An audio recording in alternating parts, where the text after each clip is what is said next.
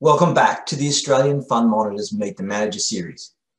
DS Capital is a Melbourne based investment manager, and their fund, the DS Capital Growth Fund, was started in early 2013 and aims to deliver an average return of at least 10% per annum through the economic cycle, with a focus on preserving capital. The fund has returned 14.9% per annum since inception, outperforming the ASX 200 accumulation index by 7.35% per annum. The fund has also been very successful in preserving capital by avoiding protracted drawdowns and has a down capture ratio of just 45%. I'm joined today by Rodney Brott, CEO, Executive Director of DS Capital, and the co-portfolio manager of the DS Capital Growth Fund. Rodney, thanks for joining me. Thanks for having me. Rodney, 2020 has been one for the record books and the fund has performed very strongly so far. How has DS Capital managed uh, volatility uh, for the last 10 months? The volatility certainly been quite stomach churning. Our portfolio is reasonably well diversified. We're not pure growth, we're not pure value. Uh, we have a universe of opportunities that we feel we know quite well.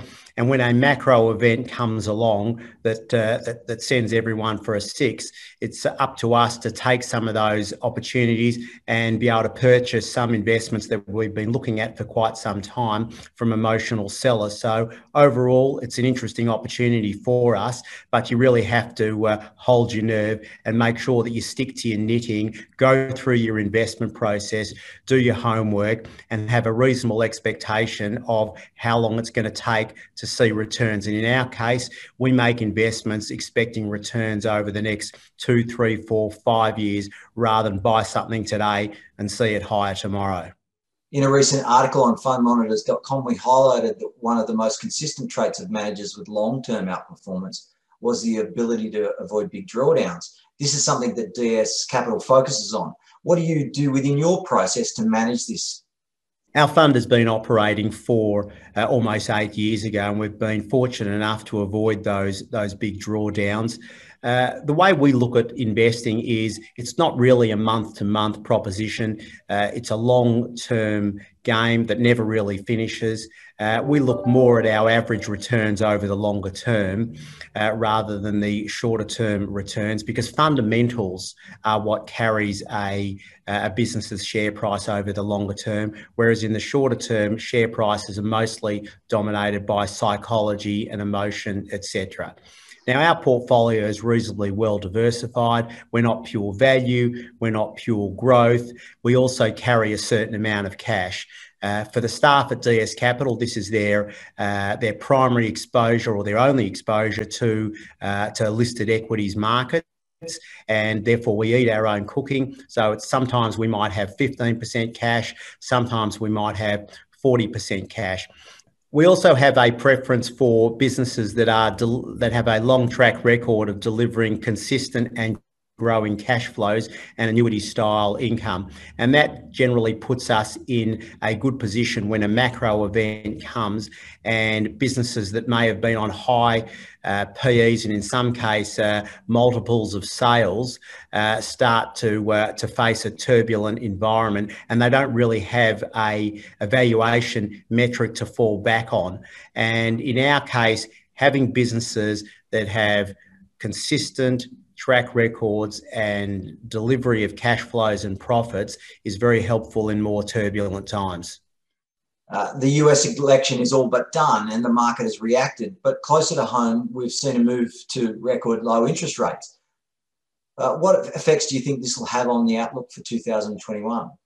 Look, interest rates are certainly at historically low levels. And the very strong consensus is that interest rates will remain lower for longer. In those circumstances, there's no doubt that asset classes uh, such as equities are favoured as investors look to take money out of the bank and invest it in something that will deliver a better return. Also, the fact that money's cheap allows uh, companies to, to borrow more, expand their businesses, etc.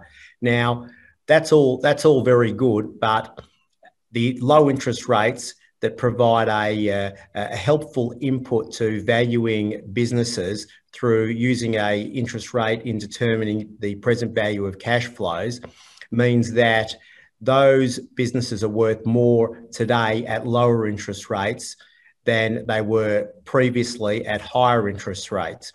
Now, the risk of that is that not all cash flows are the same. There are annuity style cash flows that are more dependable and reliable, and then there are cash flows that are dependent on one off events such as government stimulus, uh, etc., et or, or, or cyclical things.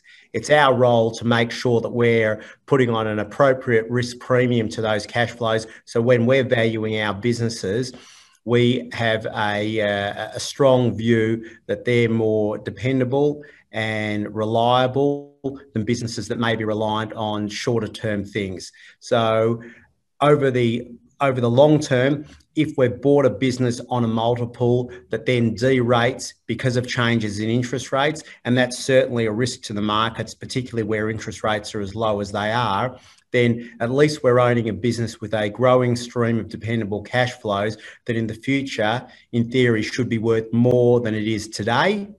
And that will give us some insulation from a change in PE multiples due to a, uh, a change in interest rates. Rodney, I think you've, you've just raised a very salient point um, for a lot of investors, particularly around uh, what they do with money that's not earning a great deal uh, in the bank. Um, thank you so much for your time today and good luck in 2021. Pleasure. Thanks for having me.